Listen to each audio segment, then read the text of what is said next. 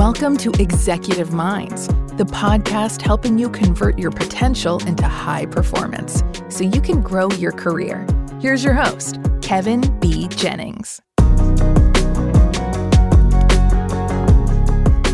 Welcome to Executive Minds, where we help go-getters like you become difference makers with the guidance you need to convert your potential into high performance so you can grow your career. I'm Kevin B. Jennings, and every episode you'll get principles, strategies, and tools from successful, experienced, and emerging leaders who have maximized their potential to launch ideas, lead teams, build businesses, improve communities, and ultimately make a difference in others' lives. Today, we're going to talk to Brett Hagler, the CEO and co-founder of New Story, the innovative nonprofit pioneering technology solutions to end global homelessness. Now, during our conversation, Brett and I will discuss his journey and explore how he has leveraged the power of thinking differently to stand out, attract talent, and achieve big goals, like 3D printing a community of 114 homes in 100 days. Right? This is a paradigm-shifting conversation that you don't want to miss. Before we go any further, I want to let you know that Executive Minds is brought to you by the Art of Leadership Network, created by our friend and previous guest, bestselling author Carey Nieuwhof. The Art of Leadership Network gathers together world-class leaders and podcasters dedicated to helping you live in a way today that will help you thrive tomorrow. Executive Minds is honored to be one of the podcasts in the Art of Leadership Network. And you can learn more at theartofleadershipnetwork.com. Well, future difference makers, you're in for a treat today. In today's episode, you're going to hear from fellow difference maker Brett Hagler. In my opinion, he's one of the top emerging leaders in the country. Brett is the CEO and co-founder of New Story, an incredible nonprofit that, like Charity Water, challenges the way nonprofits run and challenges the way all leaders think. Brett reminds you that business as usual and the status quo are rarely a reflection of what's possible. New Story focuses on creating technology solutions that help put an end to global homelessness. Some of you are familiar with New Story because their work has been heavily covered by the media, specifically when they used 3D printing to pour concrete and build a community of 114 homes in 10 days. Now, Apple TV Plus developed a documentary series called Home, covering New Story's journey of building the world's first 3D printed community. Now, don't worry, we'll link to everything in the show notes. Now, with so much great coverage on New Story, I focused most of my conversation with Brett about his journey and his mindset. I mean, let's be clear. Anyone creating a nonprofit trying to use technology to end global homelessness and then push the boundaries of construction using 3D printers doesn't think like most people. And so I wanted to dig into how he perpetually pursues what seems impossible. Now, before we jump in, I'll also tell you, Brett is a Y Combinator graduate. If you don't know, Y Combinator is a tech startup accelerator that helps new companies get off of the ground. In addition to New Story, they are the birthplace of Airbnb, DoorDash, Dropbox, Stripe, Instacart, Reddit, and I could keep going, but you get the point. It's a big deal. Brett has been recognized on Forbes 30 Under 30 list and named one of the top 100 most intriguing entrepreneurs by Goldman Sachs. And New Story was among Fast Company's most innovative companies in the world 4 different times. He's also now a co-founder of Home Team Venture, a venture capital firm closing the housing gap by investing in other early stage founders, bringing breakthrough technology to one of the world's largest but least innovative industries, construction and housing. So after this quick break, prepare yourself to be challenged and enjoy today's conversation with Brett Hagler. Go-getters like you and me are always on the lookout for quality podcasts to help us grow in life and leadership. And that's why best-selling author and top podcaster Carey Nieuwhof has just launched the Art of Leadership Network. The Art of Leadership Network is a new podcast network, and it includes world-class leaders dedicated to teaching you how to live in a way today that will help you thrive tomorrow. On the network, you'll hear from top leaders on culture, entrepreneurship, executive leadership, organizational culture, nonprofit leadership, church trends, influencer strategies, healthy living, and a lot more. The Art of Leadership Network includes podcasts like the Carey Nieuwhof Leadership Podcast, Win Today with Christopher Cook, H3 Leadership with Brad Lominick, Lead Culture with Jenny Catron, and many more, including this podcast, Executive Minds, which features our team here at Mentor, Jeff Henderson of the Four Company, Shane Benson and David Farmer of Chick-fil-A, and me, Kevin B. Jennings. Learn more about the shows and subscribe so you don't miss a single episode at the artofleadershipnetwork.com. Hey, Brett. Well, first of all, man, thank you again for being here. I would be very transparent. I've had the pleasure of hearing you speak, so I am familiar with New Story.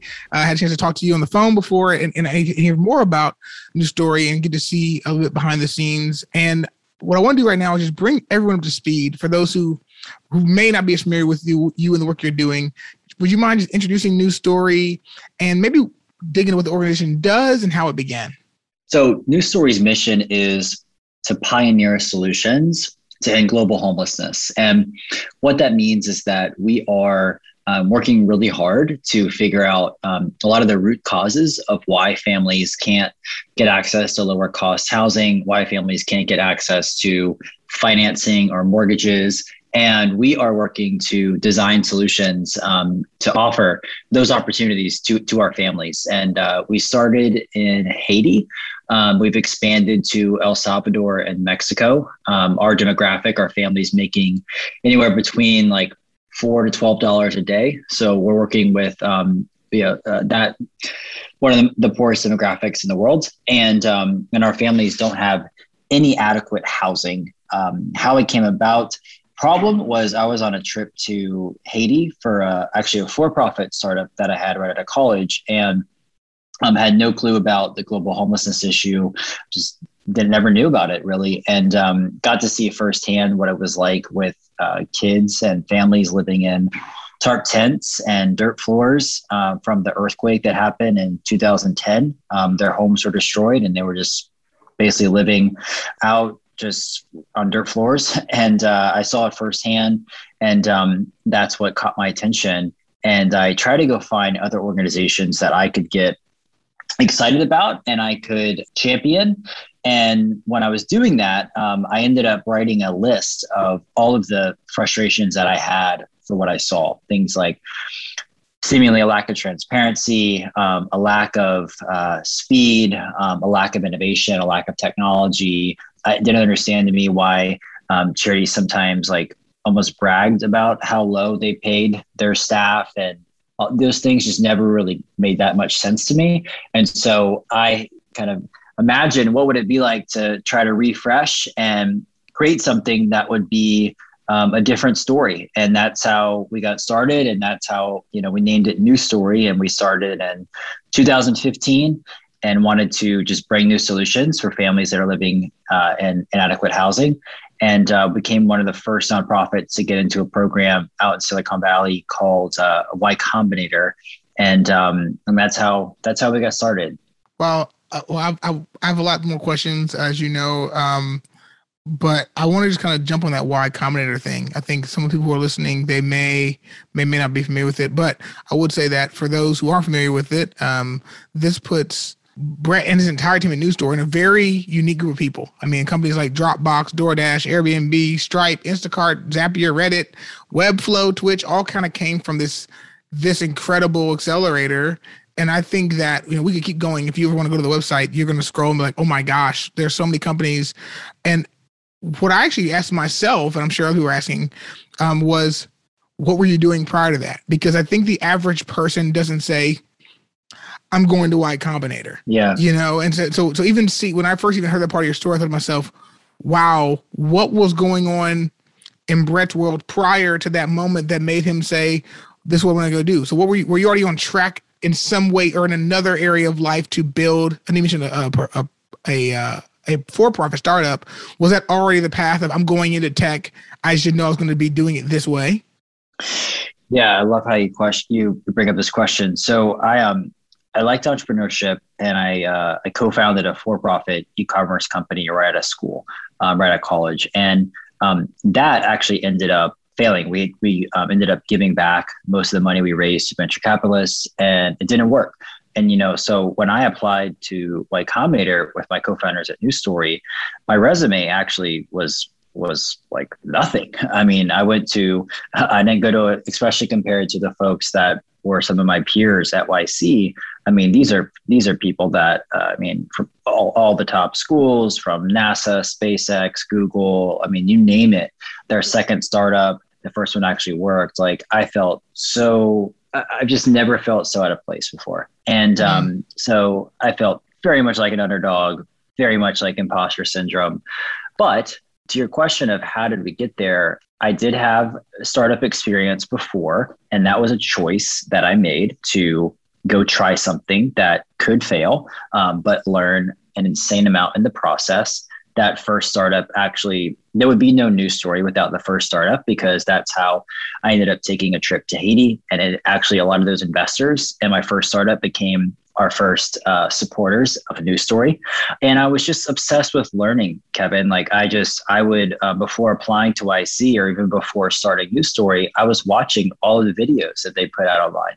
You know, they put out, they teach a startup class at Stanford. And I think literally have some of the best entrepreneurs and best investors of the last decade teaching for free about how they did it.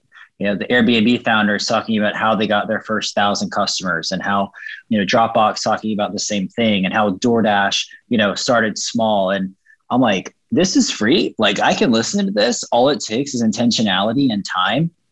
And so that was really my posture. And that's where, you know, starting the early days of New Story and the idea, I mean, I would just go online for free, watch videos, read blogs from these types of entrepreneurs and doers. And so that was where I was coming into applying to Y Combinator. On paper, I had nothing. Like, I had nothing. I had an average school at best. I mean, I went to community college my first year and a half. And then I went to Florida State University, graduated average, like everything, nothing was outstanding, you know, but I think that choosing to do something different that was, you know, not the normal out of college, which was starting a startup that had a chance to fail. They appreciated that. And then also just how much I was able to learn by simply just the input of time and learning helped me get there. And so I think that's hopefully encouraging to folks, because I used to think this, like, you can hear stories about Y Combinator and those kind of companies. And it's like, oh my gosh, they must've came from, you know, Google and Facebook and all the top MBAs. And it's like, not really, you know, they just made some different choices, and they were obsessed with learning, and they were really hungry and determined. So that's our underdog story. I love that. I'm going to go, I know I see some questions before I'm going to go off for 1 second. Cause you said something I want to just dig into one. You said, yeah, I looking on paper, you know, my school, my grades, there's nothing outstanding on paper. And I want to ask you a question about that, because I'm like, but there was still something you felt was outstanding inside of you. Right. Obviously, sure. Those who've interacted with you for even 5 minutes, there is a confidence that exudes from you, a level of self-assurance. Mm-hmm. And you might say, Kevin, you didn't make me 8 years ago. You didn't know fair enough. But I would say when our first interaction on a call, it's like, wow, I said, man, there's something about Brett's presence in a call that is assuring. Mm-hmm. And so it makes me say to myself, clearly what was on paper wasn't a full reflection, because I think no one can have a resume do a full reflection, but it clearly wasn't even accurate. Like they're like, I'm not trying to say like, you're outstanding and clear you're not, but yeah, you are. But I'm like, there was something inside of you that said, what's on paper doesn't even match who I actually am and who I'm capable of. You clearly saw it enough to bet on yourself and apply with you and your co-founders. I'm curious, even back then. Yeah. Yeah. Was it just you hadn't yet had the opportunity to reveal, or something kind of pull that out of you or show that? Or do you feel like, no, I've always thought I was going to do something outstanding or amazing or whatever, just didn't translate into in a school setting? Yeah, no, it's good. It's great, Kevin. I never, and I still don't think that I think it's still an insecurity for sure. I don't ever think of myself as like the most talented or the smartest person in the room, like almost never, but I think what I figured out at an earlier age, I think two main things. One, that like choosing to actually do things differently and against the status quo, and it's a little out there, that's scarce, right? And there's actually not that many people that do that. And so what seems like is such a risk and such a big stretch, like 99% of people aren't willing to actually do it. And because they get so sucked and pulled, the gravitational pull is into what's normal and what is basically what's normal, right? And for whatever reason, I figured out that like, whoa, my competitive advantage could actually be that I'm choosing to do things that are off of that path, right? That are abnormal, that are different. And knowing that like the worst case scenario, especially in my 20s, is that I learn a lot. And from an entrepreneur perspective, like I can take that story and I can go to somebody else and say like, look, I could have had this like very good like job that everybody else did, but I actually went out and did this. And even though it didn't work, this is all that I learned. This is all the people I met. And I just knew that there was going to be a return on that, right? So that was the first thing. And the second thing that I figured out was, I always say there's two things that you can really control: your attitude and your effort, right? And you can structure your habits and your focus and your discipline around things that you believe in. And I just saw, I think from an early age, like having consistent, focused habits that is not, doesn't require having the highest IQ, doesn't require having the fanciest resume. Like a lot of people that have that, I noticed don't have some of these, healthier habits or beliefs. And it's very easy for them to get sucked into kind of what's the status quo or what's normal. So I don't know, Kevin, that's a lot of rambling of just to say like, those were things that I figured out, and I figured out that those are different. And then that allowed me to start getting some very small wins, under my belt, like very small wins. And I remember just something, random images came to my mind. Like I remember the first time I did public speaking. I speak a good amount now. The first time I did public speaking was to a very small Christian middle school chapel. And I was so nervous. I was so scared. I have that first video. I was on a scale of 1 to 10. I was maybe a 2 out of 10, right? But I tried it. I had the confidence. I actually was so nervous. I didn't have confidence. I just tried it. I learned. And I had I just kept going, And so I don't know. I just figured out trying things that were different, trying things that somewhat seemingly scared me or that other people weren't willing to do. That was actually my advantage to do those things. And then over time, you get some wins and you get a little bit of momentum and your confidence builds, right? Like, but that was how it got started. No, that's super helpful. The next question I shared with you before the interview was just, that idea. I'm working with an organization right now that is fighting human trafficking. And when I'm talking to the team at the organization, and I feel the same way even talking to you and Josh and the team at New Story, this issue feels so big that you can understand why most people convince themselves to never fight global homelessness or human trafficking. You're saying like this, like there's so many complexities. I was talking to, your team, and they're like, oh yeah, well, this is why we do this and this. Like there's all these laws that happen, and then the standards of the home and based on the country and what, like there's so many things that go into what you all do. It's easy to understand why most people don't pick the big issue because it seems almost impossible to solve.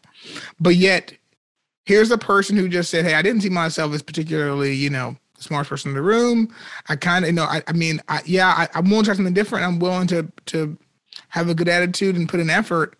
But you still went to Haiti and then said, I'll do it. I'll try it. Which to me feels like there's this breadcrumb, I think, for all of us of what is going through your mind when you raise your hand and say, I will attempt to solve this issue. When you when there's so many things, maybe internally, but also just externally, that could say, "Hey, this could be solved. It would have been solved already." Yeah, totally, man. Well, when I first started out, the goal was definitely not to, end homelessness, or it wasn't as big of that. It was really like just trying to prove that people actually wanted what was in my head, and that we could actually build some homes in a community for families in desperate need, So it started, while if you think about it just from a business lens, the problem we're working on, the total addressable market, unfortunately, is well over 1 billion people, right? And what I did in the beginning was I like basically shrunk that TAM and said, no, my total addressable market is these 200 families in Haiti that we have land and we can design a beautiful multi-generational community. And like, that's what I want to focus on first, and we want to try to do that well. And that was really what we thought about in the beginning, and I think, with some of these big problems, it is so paralyzing, and you start to, because the TAM is so big, you can get very distracted, you can get very paralyzed. But, what we try to do is like shrink that down, have milestones, and put all of your focus on, we ask the question all the time at New Story, what's a picture of success look like for X? It could be for the meeting, it could be for the year, it could be for your personal growth goals, it could be for New Story in 10 years, right? And we're working towards what is our picture of success for X? And, right now, what we're thinking about is our picture of success is successfully housing 1 million people before 2030 for less than $1,000 per person housed in Latin America. And that's the focus, and if we're able to do that, then I have a lot of confidence that we'll probably be able to 10X from there. And then if we're able to do that, then we keep growing. So I guess it's a long way of answering your question, Kevin, of start smaller, pick a milestone, and put all your focus towards that problem. I love that. Well, you kind of answered my next question a little bit already. I wanted to just kind of say, hey, you know what? For those who, I probably already know this now, because I've already shared this in the intro, and that is, New Story 3D printed a community of homes, right? And so for those, just the massive mental exercise of pushing oneself to do that is, and pushing an organization to do that is hard enough. But I wanted to almost debrief and say, okay, let's deconstruct what was going on within you, the individual, so that we can all walk away and say, maybe, maybe that's not your ambition to 3D print a community, but there is a reality of, as Brett already kind of gave us with, hey, positive attitude, and pick, choosing my attitude, choosing my effort, and then being willing to do something different. Are there other practices, beliefs, tools that you use in that, especially in the earlier, early years of just really pushing, that you look at now and say, yeah, that was that particular choice or behavior or belief within myself was really critical to giving me the tool, what I needed to step into these situations, keep moving forward, lead people, and also convince others to believe in this vision? Yeah, for sure, Kevin.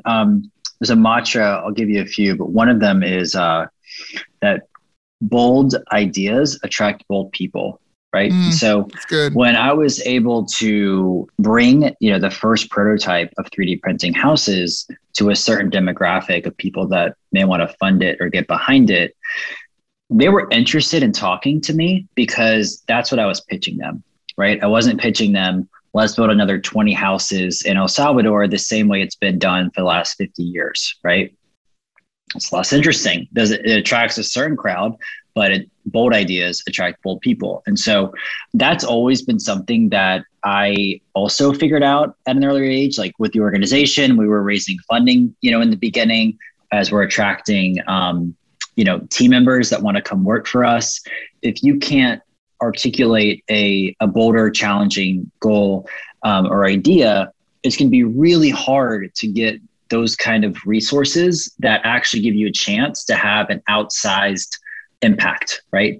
And so that was something that just it continues to play true, right? Even like, and you have to constantly like get to that next level of what is actually a bold idea, because it is very, and I'm noticing now, New Story 6 years in, and I'm feeling the pull towards doing stuff that, you know, can be easier, or doing stuff that is it going to, you know, get pushback, or there's not going to be inertia, or team members or somebody on the outside isn't going to question or push back against. Like, oh my gosh, it is so easy to just like not go into that stuff. But that is where whenever you're going to try to do something that has a chance of having a really big outcome, almost always there's going to be some type of questioning or pushback. And I think that's usually, and this is where it's really hard in leadership, because you have to balance, you have to make a decision of, okay, is this actually too much? And is this just silly and the wrong thing? Or is this something that we actually really want to try? And so yeah, bold ideas attract bold people. And I don't know, the other one is really lame, but I think there's just, as I've seen now, there is so much return in having healthy, productive, consistent habits day after day, week after week, year after year, you know, and I'm really starting to see that. And it's hard, and maybe in the first year to see it, or even in the second year. But if you keep going day after day after day with kind of the right habits and healthy routines, it really compounds. And so starting to see some of that now. That's so powerful. I had a mentor who gave me the book, The Compound Effect, a couple years ago. And, you know, I'll be transparent. That's a challenge for me on a personal level. I like the rush of the variety, you know, and so I've had to dig deeper to really connect to the fact that is how it really goes, right? It's not, I'm a sprinter by nature. You know, I'd rather you drop me in a place and say, like, we're going to work nonstop 24 hours a day for 4 weeks, and we're going to take 4 weeks off. I'm like, I'm in, you know, it's just my mindset. But I recognize, like, that doesn't get me what I want. So it's definitely been almost an unlearning to be able to understand that. And that's powerful. So what I want to do is ask you a couple more questions in that debrief mindset. And that is, a couple decisions you might have made as the leader, or even within yourself as a person, that at the time you questioned, and then you look back and say, I nailed that decision. We nailed that decision. I questioned it, but I'm so glad we made that call. And then maybe what is kind of the macro lesson from some that you've kind of taken away from some of those decisions that you questioned, but now look back and say, we could not have done it better than we did in that moment. Like, given what we knew, we just nailed it. Yeah. I think I'm most proud of decisions that we've made where we have chosen to do something that is harder. And we basically had an easier choice and a harder choice. It's so easy to pick the easier one. And sometimes you should, given just how much else is going on in the organization, right? But I think I'm really proud of the times that we say, no, we want to try the harder one. And we know there's a chance that it's not going to work. And we've had some things that really haven't worked. But I'm I'm proud when we give ourselves the chance of working on something that, if it works, can actually bring like an outsized return, right? And that for your business, if you're listening, that could be, you know, number of new customers or new, I don't know, I'm just making this up, but if you're giving a keynote or a talk and you decide to like be a little riskier and try something that is very different and might fall flat, or it might get millions of views, right? And it's so easy to get pulled into the middle of that, right? And to think like, let's try the more conservative, the safer thing, the thing that's a little bit more vanilla. And I don't know, Kevin, I just see like, it's really hard to break out when those are the things that, that's the way that you're making decisions. And we've made, I think, some of them in hindsight that were definitely too vanilla.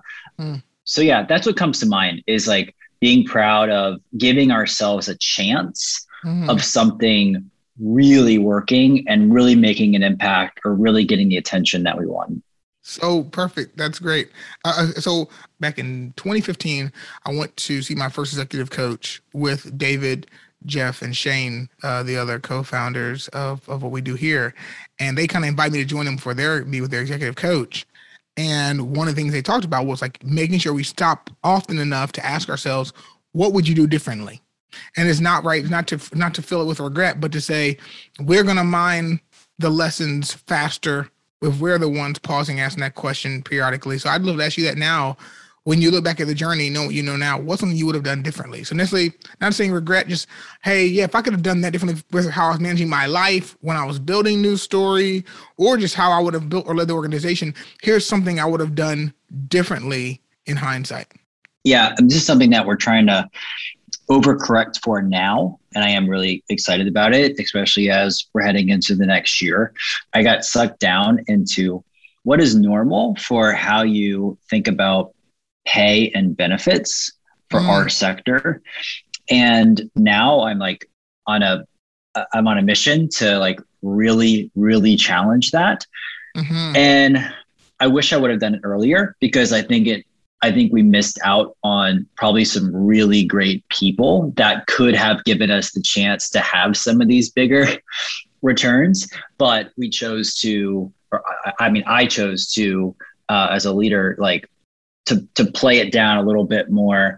What's expected, what's normal, not going to raise any eyebrows, like, and I regret that. But I've learned from it, and now I'm very passionate about really challenging that and trying to raise the standard, trying to raise the bar, and being unashamed about that. Being unashamed, and you know, if we're funded by donors or foundations, like being unashamed, and this is what we think. We think that to ultimately have the greatest impact and to impact the most people and to have something that could really scale, from my opinion, is you need to have extraordinary talent. And that means probably different pay, different benefits. It's going to look a little different than what you've seen in the past, right? Of course, there's a limit, and like, you know, you don't have equity and people don't want to come here to become multimillionaires. But that's something today that I'm really excited about because I believe with all my heart that the way to get the most impact is to have extraordinary talent and people on your team. So if I believe that, then I get to, well, it's not just me, it's others, of course, and our board and our exec team. Sure. We get to think through, okay, if we really believe that's the thing that's going to help us create the most impact and the most scale, then how do we reverse engineer what that looks like, right? And it probably can't happen overnight, and there's a process to it, but that's what we're working on now. And I wish we would have done that a lot earlier. I love that. There's a lot of good stuff in that for all of us to say, you know, like that the decisions we make are some of the decisions we might end up regretting or wanting to change the most are the ones where we didn't really make the decision. Like you were inheriting a cultural perspective on paying employees at a nonprofit. And so like, you know, so almost to be transparent, it almost wasn't a decision. It's like, this is what people do. These are the rules, quote unquote, right? It's like the minute I just kind of adhere to the rules to, quote unquote, follow, And without me challenging them, even if I still agreed with them, I might have still settled on that at the moment. But to challenge that notion as opposed to accepting it as the truth would have been maybe a powerful idea. That's great. That's right. Yeah, to challenge it and to and not to have it be like, it doesn't have to be for everybody, right? It doesn't have to be. They're not saying every other nonprofit should be like this. It's not saying every funder should believe in this, but it's saying like, this is what we believe. And this is what we're like unashamedly going to do. And if you want to get on board with that, awesome. You know, and if not, there's a lot of other amazing organizations and we're not for you, you know? And there was a story, so I'm going to give a super quick story. I was listening to a Dabo Sweeney podcast, the coach at Clemson. And he was talking about how, I'm not going to say it perfectly, but he was talking about how they, during recruiting, there's like a season where, or there's a time in recruiting where basically like, recruits are allowed to fly in if they can, they'd like have to pay their own way or something like that. But it requires like more staff time where it's pulling away from the family and all this stuff. And Clemson, what Dabo did was they said, we're actually going to take that time off. And like, we're not going to host any recruits. And all of their coaches at first were like, what are you talking about? Like, this is when Alabama, Georgia, like everybody's doing it. And Dabo's like, nope, we want to be more selective. We want it to be, if we're going to make you an offer to come here, like we want you to be really serious. And we also have a value around family. And that means that for our coaches and our spouse and their families, this is a time where, you know, they can take, you know, a month or two off from just like hosting recruits. And so that I probably didn't say it the right way, but it's just like this idea of if you believe in it and it's not what everybody else is doing, but you believe in it, like, just do it. Like you're going to get so much more benefit from it. And you're probably going to get, people are going to question it in the beginning, but later on they're either going to copy you or they're going to be like, okay, got it. That makes sense. Mm-hmm. For sure.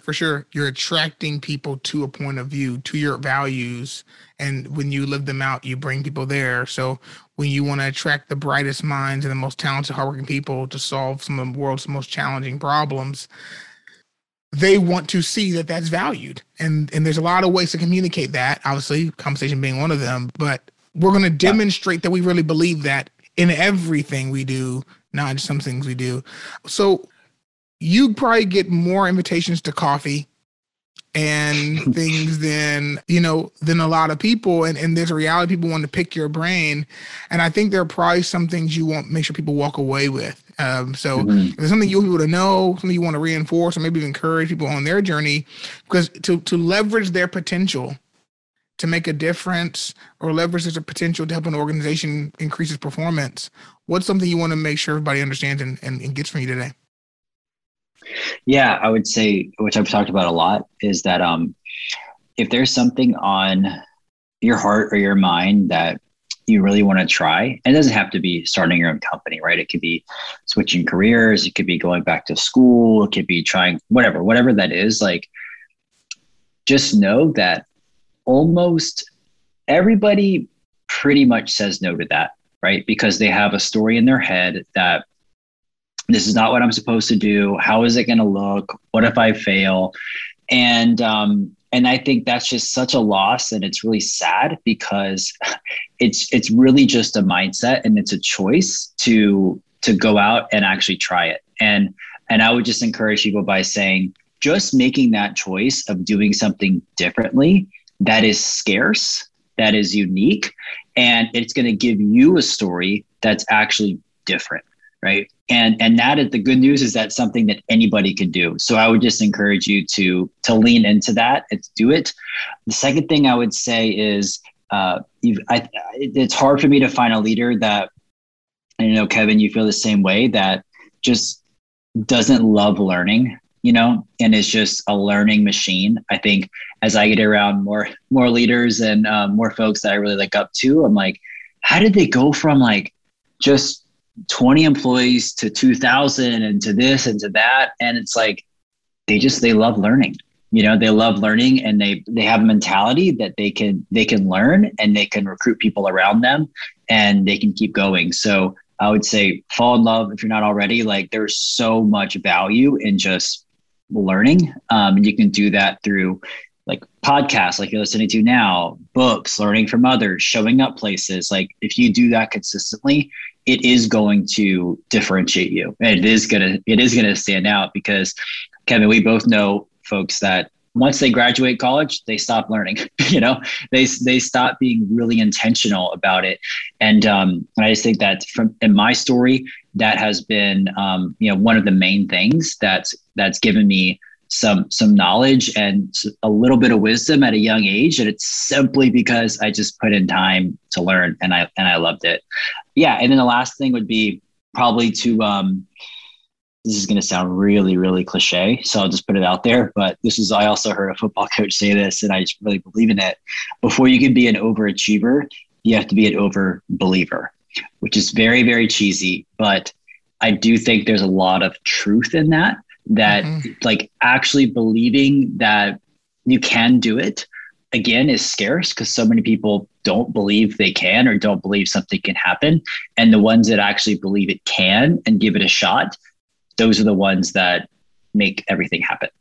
So, first of all, thank you. Yeah.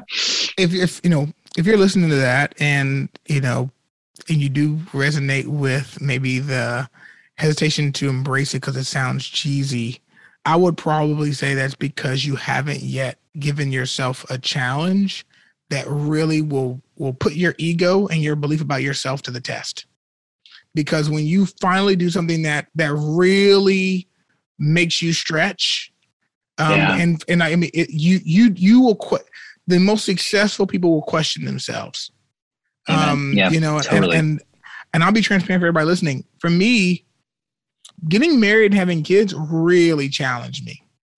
Mm-hmm. I thought you were supposed to say you fulfilled because you found your soulmate and you had children. I knew I wanted to be an entrepreneur when I was 15 years old working at Chuck E. Cheese. Like I knew I was willing to work myself silly to achieve and try things I believed in.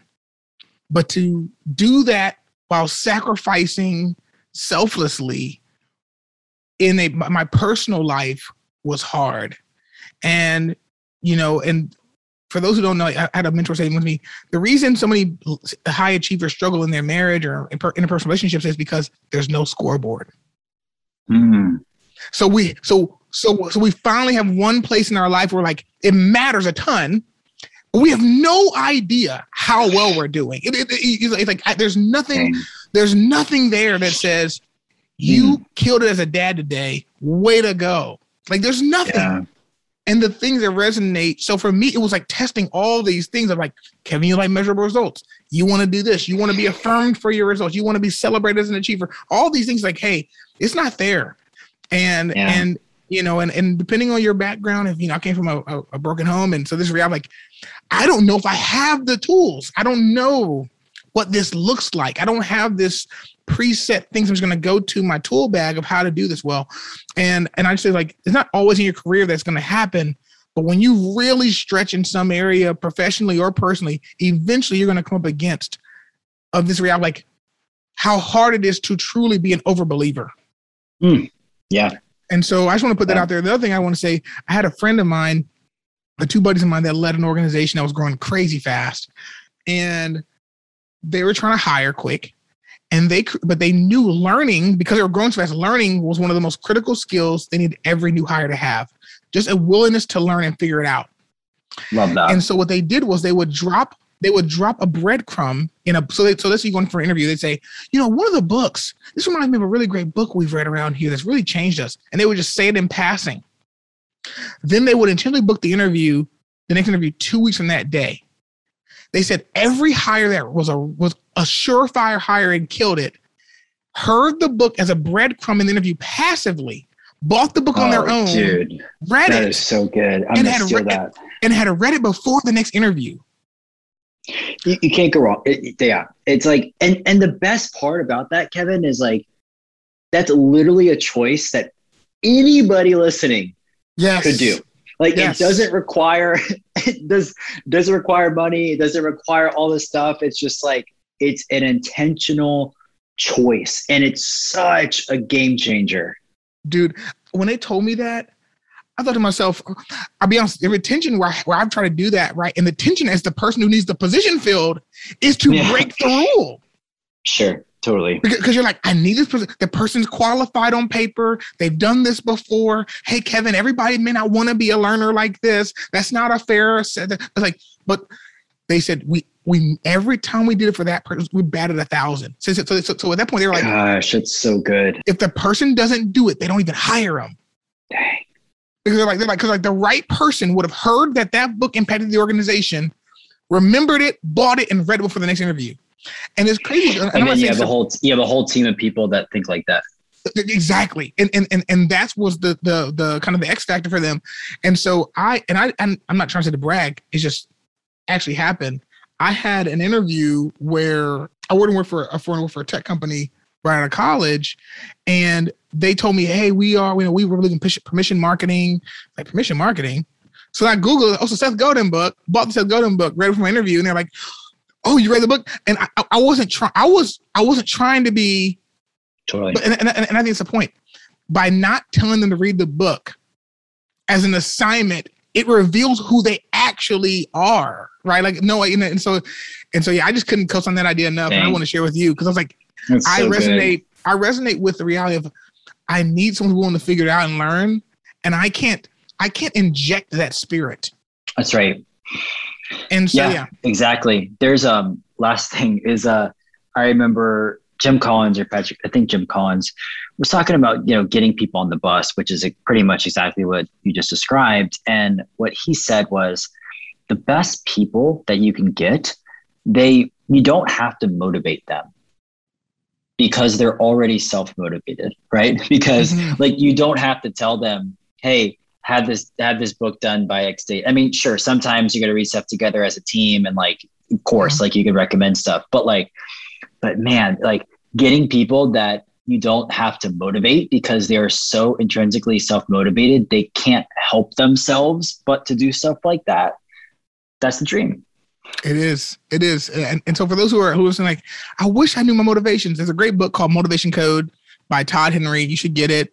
It has an assessment that was done by these researchers to help you actually figure out your motivations. I took an assessment once upon a time from Tony Robbins that did something very similar, help you put language on it. So if you're struggling to understand, hey, why was I so motivated in that one situation and not motivated in the other one, I would definitely recommend getting the Motivation Code, to give yourself an understanding, because out of fairness to you, if altruism is not what motivates you, right? You might think, I can't work at a nonprofit. Now, once again, I wouldn't say you can still work at New Story if you're awesome, because New Story obviously is running themselves in a way where it's ambitious, there's goal driven, like there's so many other things you can pull from to keep yourself motivated if that's your thing. But I would just tell you, like, that's really critical, that it's at some point you have to understand what's driving you and then how to bring that into situations so you can orchestrate your own conditions for success. But, well, Brett, I want to let you go, man. I just want to ask you before everybody go, how can people connect with you? How can they connect with New Story if they want to get involved? Yeah. New Story, we're actually hiring a lot over the next 6 months. So you can go to our website and check out our careers page. I'm online on Twitter, mainly at my handle, which is my name, Brett Hagler. So you can reach out there. And yeah, we'd love to connect with you if you're interested in getting involved, or if you want to apply for one of our roles. So Kevin, it's great to connect with you, man. You're an inspiring guy, and you definitely sharpen people. So thanks for your time. Oh man, it's an honor to have you on the podcast. I talked to David Farmer just the other day about you, and we were both just talking about how inspiring it is to connect with you and the team and individuals that have just decided, hey, I'll figure it out. I'll step into that part, because once again, it's uncertainty is the only guarantee when you step into things you've never done before. And Amen. Really, for a lot of us, is about, for those who want to be high achievers, who want to make a difference with their skills and abilities. Over time, some of it is you trying to master how you respond to uncertainty.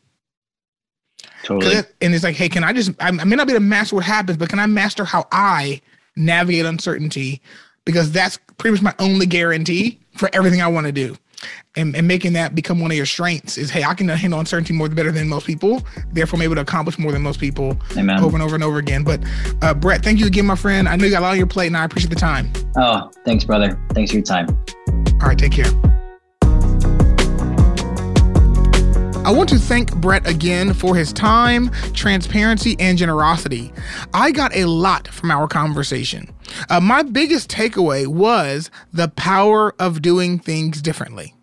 Now, on this podcast, we work to bring you best practices. The tips, tools, habits, and beliefs people are not often telling you that are making them successful. The secrets used to build successful careers and meaningful lives. Consequently, there are times when we want to get a recipe for everything. We want the tried and true path to produce X results. I see this with my clients, my friends, and myself. What I appreciated from Brett was him acknowledging there's a time to dig in to the tried and true habits that produce results. Doing things like getting great sleep, journaling to process your thoughts, working out regularly, and eating well. However, everything else should be challenged. You don't need to assume that the way things have been done is the way they should continue to be done. You can even challenge how you do the tried and true habits to make improvements there as well. Let's be honest here.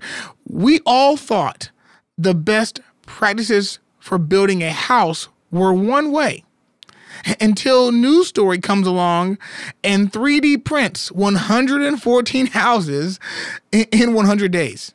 So I want to encourage you to hold what's tried and true on one hand. And then on the other hand, hold on to the idea that you don't have to do things the way they've always been done. As my former boss, Reggie Joyner, would often say, everything is not a problem to be solved.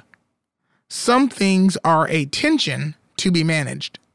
I believe you and every future difference maker listening to this podcast are smart enough and discerning enough to figure out how to navigate that tension, to hold it and manage it versus trying to solve it. Now, if you want to learn more about Brett and New Story and even possibly get involved by donating to End Global Homelessness, you'll find links to connect with him and the organization along with a summary of this episode by visiting executiveminds.co/202. That's executiveminds.co/202. And with that, I want to say thank you for joining us for another episode of Executive Minds, where we help go-getters like you become difference makers with the guidance you need to convert your potential into high performance so you can grow your career. If you have enjoyed it, please subscribe. Subscribing automatically delivers episodes to you every week so you can keep growing on the go. You can find Executive Minds on Apple Podcasts, Spotify, Google Podcasts, or wherever you enjoy your podcasts. Also, please help us spread the word and support more ambitious professionals and leaders like you by leaving a rating and review on Apple Podcasts or Spotify.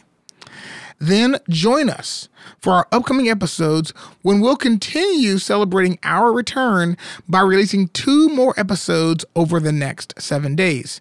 We'll be revisiting a conversation I had with a co-mentor on our team, David Farmer, about how to create your own professional development plan. Then we'll be sharing an all-new episode featuring Courtney Durandi, the recently appointed managing partner of TDT, CPAs and Advisors, a soon-to-be 50-year-old accounting and financial management firm in Iowa. We'll specifically be digging into her journey of starting at the firm right out of college and working her way to the top of the organization. Courtney's going to help us learn how we can channel an entrepreneurial spirit to be a successful entrepreneur. Now, until next time, remember, organizations are just groups of people with a shared purpose. That means your organization grows when you grow. So today, grow where you are and grow what you're given without anyone's permission, because growth is a choice. See you next time. Thanks for listening to Executive Minds, the podcast helping you convert your potential into high performance so you can grow your career. Be sure to subscribe on Apple Podcasts or follow us on Spotify. Then join us for the next episode. For show notes and more resources, visit executiveminds.co. That's executiveminds.co. The Art of Leadership Network.